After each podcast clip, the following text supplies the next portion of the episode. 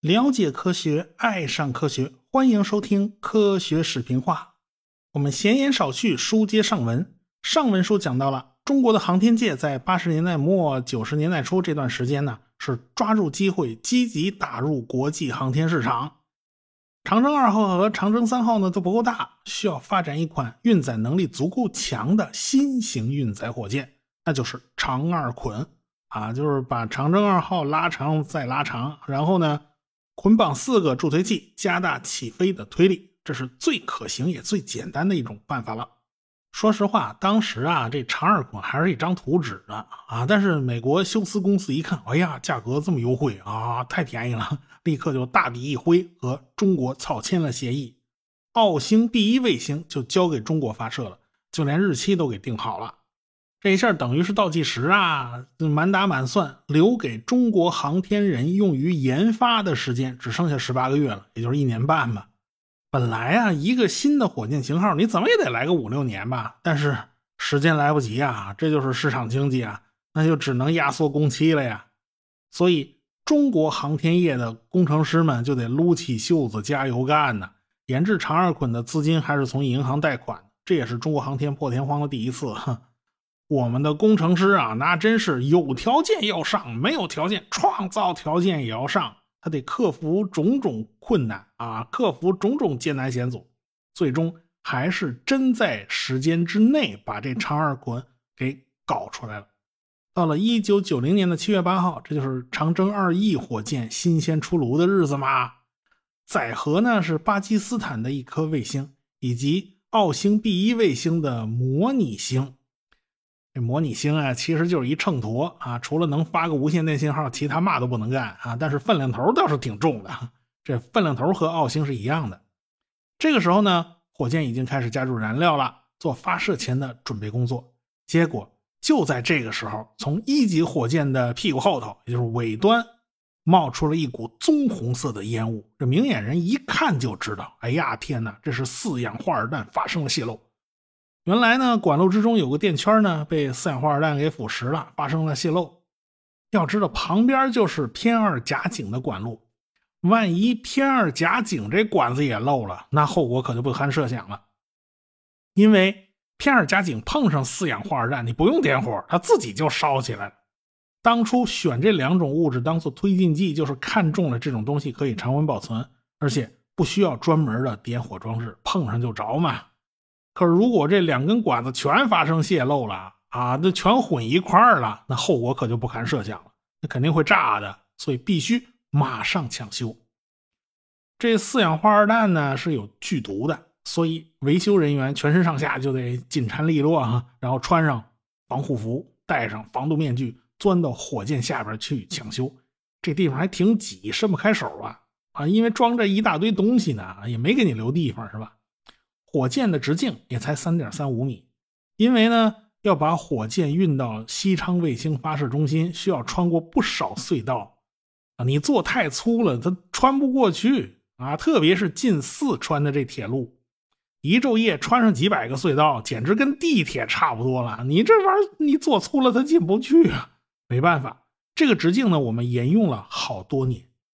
尽管当时已经把推进剂尽量都给泄出来了，但是火箭附近仍然飘着有毒的气体。七月份呢是非常热的，穿着这么厚的防护服进去干活，十分钟就已经是一身汗了。等到抢修工作完成的时候呢，居然有十多位工作人员因为中毒而倒下，其中一位甚至献出了宝贵的生命，这都是烈士。所以呢，长二捆这个火箭呢，开局就不顺。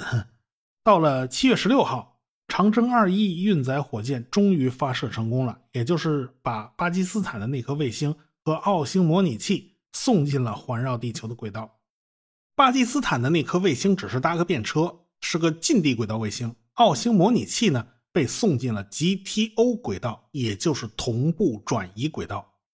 当然啦，长二捆发射 GTO 轨道呢，是需要带一个上面级的。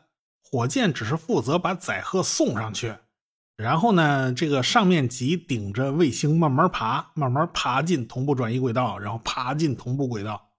第一次发射呢，用的是我国自己生产的上面机，但是如果发射真正的奥星，用的就不是自己国产的了，而是西奥科尔公司生产的 Star 六三 F 上面机。这个西奥科尔公司擅长生产固体火箭，航天飞机的那两个巨大的固体火箭助推器就是他们公司生产的。那 O 型环呢是莫顿公司生产的，不过后来两家公司给合并了，就并成了一个公司的两个分部。奥星呢也需要一个上面级，得靠 Star 六三 F 推一把才行。到了一九九二年的三月二十二号，当时的电视转播了这次发射，因为。帮助外国公司发射商用卫星啊，我们也都是第一次啊，啊这个当然得转播一下喽啊！我家也是航天系统的嘛，当时我记得也是很清楚的，坐在电视机前看直播，结果眼看着长二捆冒出了一阵橘红色的烟雾，然后就没动静了啊！这个等了半天他也没走，这火箭居然就停在发射台上了。当时我真是手心里冒汗，我也不知道这火箭怎么回事到底是走啊还是不走啊？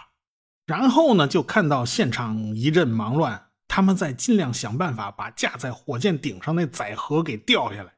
要知道，这颗卫星能来到中国是经过了一系列法律手续的，算是特事特办，而且根本就不让中国人靠近啊，生怕中国人偷学本事。最后是美国人在旁边看着啊，把这颗卫星掉下来，装上专用的拖车，慢慢把卫星连带外面的整流罩打包一起运走。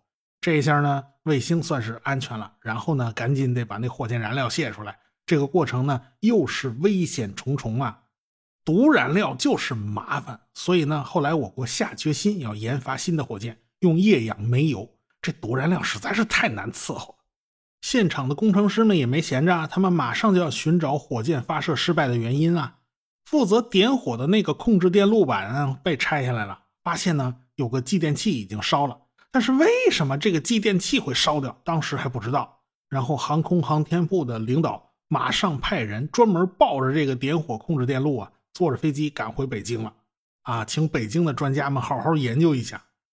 反正呢，大家是前前后后折腾了十七天，工程师们最后发现是这个继电器的触点上有少量残留的铝屑。哎呀，那小的简直你不拿放大镜根本看不见。在电流达到最大的一瞬间，这铝屑爆燃了，烧起来了。要知道，铝燃烧产生的温度是非常高的，这一烧起来，而且还爆了，那还得了？上下左右的金属都冒烟升华了，变成蒸汽了。结果巧不巧，有一股蒸汽呀，它也是导电的那蒸汽啊，噗的一下就喷在旁边了。旁边那触点呢，它不该连通的，结果歘的一下就连通了。这触点刚好是负责火箭发动机关机。结果有一台助推器的发动机当场就关了，这个分析好像是很有道理的样子啊。但是你找到了这个原因呢，还不算完啊。尽管你发现了有铝屑了，从逻辑上也讲得通了，但是你还是得做试验验证。果然，就在众目睽睽之下，在继电器上残留的微量的铝屑，在继电器通过大电流冲击的时候发生了爆燃。果然呢，就一股火焰喷到了旁边的触点上，连带烧坏了旁边的触点，啊，就反正是导致不该导通的地方导通了啊！这就是做实验验出来的，这就算是彻底实锤了呀！这工程师们就不由得仰天长叹呐：“天哪，这是个极小概率事件呐！这么多年就没碰到过，就这么一点点的铝屑，差点毁掉整个火箭和卫星。”他们一阵阵后怕呀！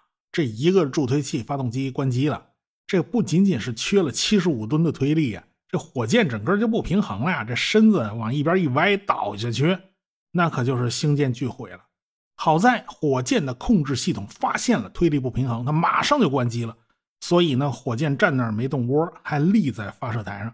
其实当时所有的固定装置啊，这爆炸螺栓都已经炸了，都已经解锁了，只要推力再大一点儿。啊，关机再晚一点儿，那火箭只要推力比自身重量稍微再大一点，它就不老老实实站地上了吧？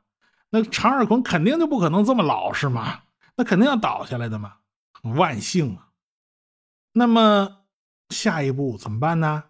五月份吗？保险公司啊，休斯公司啊，中国代表啊一块儿开了个小会啊，嗯，大家商量了一下，这次就不算发射事故了啊！你不算事故，这保险公司不用赔啊，都不用掏钱。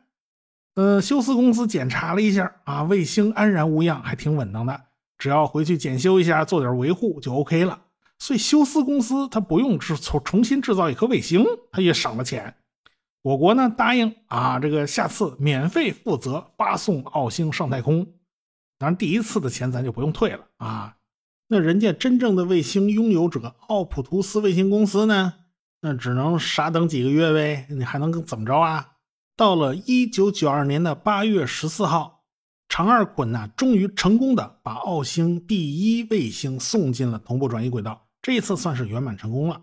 但是没想到，到了年底十二月份。在发射奥星 B 二卫星的时候，又出了幺蛾子。火箭呢倒是正常，但是发射以后五十秒，卫星炸了。结果火箭就忠实的顶着一堆废铁，把这堆废铁送进了环绕地球的轨道。这次算是玩砸了，没办法，补发卫星吧。两家各自掏钱，把人家奥普图斯卫星公司的损失给补上。一九九四年的八月二十八号，还是用长征二 E 火箭。把奥星 B 三卫星送进了同步转移轨道，发射圆满成功。后来呢，在一九九五年一月发射亚太二号卫星的时候，又是在发射以后五十秒，卫星炸了，导致星舰坠毁。为什么总是在发射以后五十秒卫星就炸呢？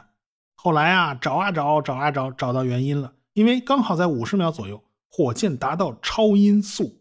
这个时候的气动阻力啊会急剧上升，这时候火箭和卫星都会发生强烈震动。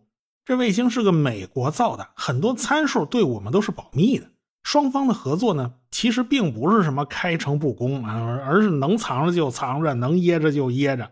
天巧，这卫星的振动频率和火箭整流罩的振动频率类似，结果就产生了共振啊！这玩意儿谁知道？你又没告诉我。啊，最后呢，美国人认为啊，这这不是我不告诉你啊，这是风切变导致的啊，你们要注意留神风切变。结果我们认为这是共振引起的，双方还是各说各话。最后怎么办呢？就是两边都防范呗，一方面加强对共振的检测啊，咱们错开点频率，还有就是加强对风切变的检测嘛。啊，最后也就是这么解决问题吧。那人家的卫星怎么办呢？那没办法，只能补一颗呀，两家合同总要完成啊。人家亚太卫星公司在那眼巴巴等着呢，这都是用于电视转播的卫星，你晚交货呀，耽误人家挣钱呐。到了一九九五年的十一月，还是用长二捆把亚太二号给打上去了。这次呢，也不是特别圆满，因为还是有强烈震动嘛，就导致卫星上的转发器天线歪了，结果这个卫星的无线电信号覆盖范围就受了影响。那只能说凑合用吧，只能捏着鼻子你也得忍下去了，不要不然你还怎么着啊？到了十二月底，用长二捆发射了美国的回声一号卫星。这颗卫星呢是洛克希德马丁公司造的啊，这洛马如今是大名鼎鼎啊。不过这次倒是圆满成功，但是长征二 E 运载火箭就此退役，再也不用来发射卫星了。总共打了八次，失败两次，这成功率并不高啊。反正呢。那些年用长二捆发射卫星啊，它总是让人提心吊胆的。不过呢，也有好处，我国就是通过这个型号掌握了捆绑式火箭的技术啊。长征三号乙运载火箭呢，也运用了捆绑火箭技术，大幅度提高了运载能力。长征三号和长征二号的区别就在于，长征三号是一枚三级火箭，上边有一个氢氧上面级，也就是第三级。长二捆呢有个问题，就是打 GTO 轨道得带个上面级，就侵占了载荷的份额。但是人家长三乙就用不着了，人家本来就三级火箭啊，运载能力天生就比较强。当时呢，通信卫星也有进一步变大的趋势，这长二捆又不够用了哈。既然长三乙出来了，GTO 的质量达到了五吨多，那么大号卫星就交给长三乙了。那小号的卫星呢，就交给长三甲呀、长征三号啊，嗯那么长二捆你就可以一边歇着去了啊。不过呢，长二捆的后续型号发展成了长征二 F 运载火箭，把我国的神舟飞船打进了太空，也成了载人航天的首选火箭。把天宫空间站打进太空的也是长征二 F 运载火箭。不过呢，这都是后来的事了，我们此处按下不表。一九九六年的二月十五日，这是长三乙首次发射的日子。负责运送劳拉系统公司的国际通信卫星七零八号，整颗卫星呢重达四点二吨，所以只能用长三乙来发射。长三乙在当时呢是中国运载火箭里面能力最强的一颗火箭但是没想到在倒计时五结束，火箭点火以后，这火箭立刻就失控了。在场的工作人员简直都不敢相信自己的眼睛啊！他们从来没看到过这样的情况。只见火箭歪向一边斜着飞出去，撞在山上爆炸了。那小山头都被炸掉了半个山包啊！方圆几里地的窗户全部都被震碎。这次事故造成的后果是灾难性的。首先，事故造成六人死亡，五十七人受伤住院，毁伤民房八十多间。爆炸威力估算呢，达到五十五点六吨 TNT。人员的伤亡呢，大部分是由于玻璃碴子乱飞导致的。啊，这玻璃碴子刚好把那颈动脉给划开了啊，那不倒霉吗？呃，中国航天人牺牲在自己的发射场上，这还是第一次，所以这个损失太大。当时国内的新闻都是做了报道。嗯，不过谁也没想到啊，二十年后这次事故的视频呢，它又被翻出来了，而且还添油加醋的渲染成了死亡五百人，也不知道怎怎么算的。如今这个人的记忆真是短暂啊！仅仅二十年前发生的事情就被传得面目全非的，这怎么回事啊？反正不管了，这都是舆论上的事情了。我们扯回来啊，还是讲这个发射场。发射场和人员的损失呢，还只是一方面，商业上的损失也是很厉害的。因为商业上的合同丢了一大串嘛，本来后续还要帮着劳拉公司发射八零四星和八零五星，这下全黄了。回声卫星公司的回声二号和回声三号那个订单也丢了，人家全都改用了阿里亚纳火箭和宇宙神火箭来发射了，一个欧洲的，一个美国的，就把咱们的任务给分了。所以那段日子是最难熬的，是中国航天的至暗时刻，航天人的脸上无光啊，走在路上都好，好像感觉背后有人在指指点点，舆论对他们是从来也没客气过。也没宽容，所以老航天人后来回忆这件事的时候，还是忍不住要流眼泪。对于这次事故的调查呢，国际上各大保险公司他也不干了。过去呢，我们全是关起门来自己查问题，这是我们自己家的事吗？但现在不行啊，你这要投保险呢，你这个能不能解决这些错误啊？这错误到底影响有多大呀？到底是个低级错误啊，还是个系统性错误啊？那保险公司要定保费呀。所以他没办法啊，就只能呃介绍由国际上的火箭专家来参与调查。我国航天部门呢，你必须和国际接接轨啊，你不能什么事都自己闷起来搞。不过这样也好啊，就是少费了很多口舌啊。这大家都是行家嘛，你说都懂嘛，而且你全程都参与了啊，也就不用多说什么了。哎，这个效果还不错。长征三号乙运载火箭的问题呢，实际上是出在了姿态控制陀螺仪上。有个陀螺仪出了故障，它天生就是歪的。结果呢，以这个歪的陀螺仪为这个参照物，结果就导致姿态控制啊完全乱错乱，然后就歪向一边乱飞。这就是长征三号乙第一次发射出现的问题。当然，这个报告呢，这美国人从中作梗，这压着报告不发。没有这份报告呢，那商业公司他不敢承保。我们后边还得用长征三号打亚太一号 A 通信卫星呢。这火箭都已经竖起来了，这卫星都开始往上掉了。你没有保险不能打呀，这钱到底谁赔呀？所以这时候中国航天人实在是着急啊，干着急没辙，最后还是没办法打报告往上请示啊，国家出手，由国内的保险机构来负责投保。国家队在关键时刻是要出手的，是要为中国的航天事业保驾护航的呀。所以这种事儿关键时刻还得靠国家支持啊。到了一九九六年的八月十八号，长征三号发射中星七号通信卫星的时候，这第三级火箭在二次开机以后，它提前关机，就那个卫星当然又没入轨，这又是一次失败。而且这次还不是新型号火箭了啊！这次失利就是再一次给航天人敲了警钟嘛。总体来讲呢，就是二幺五和八幺八这两次事故带来的印象是最为深刻。就此呢，航天工业总公司下发了关于进一步做好质量问题归零监督检查工作的通知。这个通知呢，就初步勾勒出了质量问题技术归零的五点要求，提出了质量问题归零五条。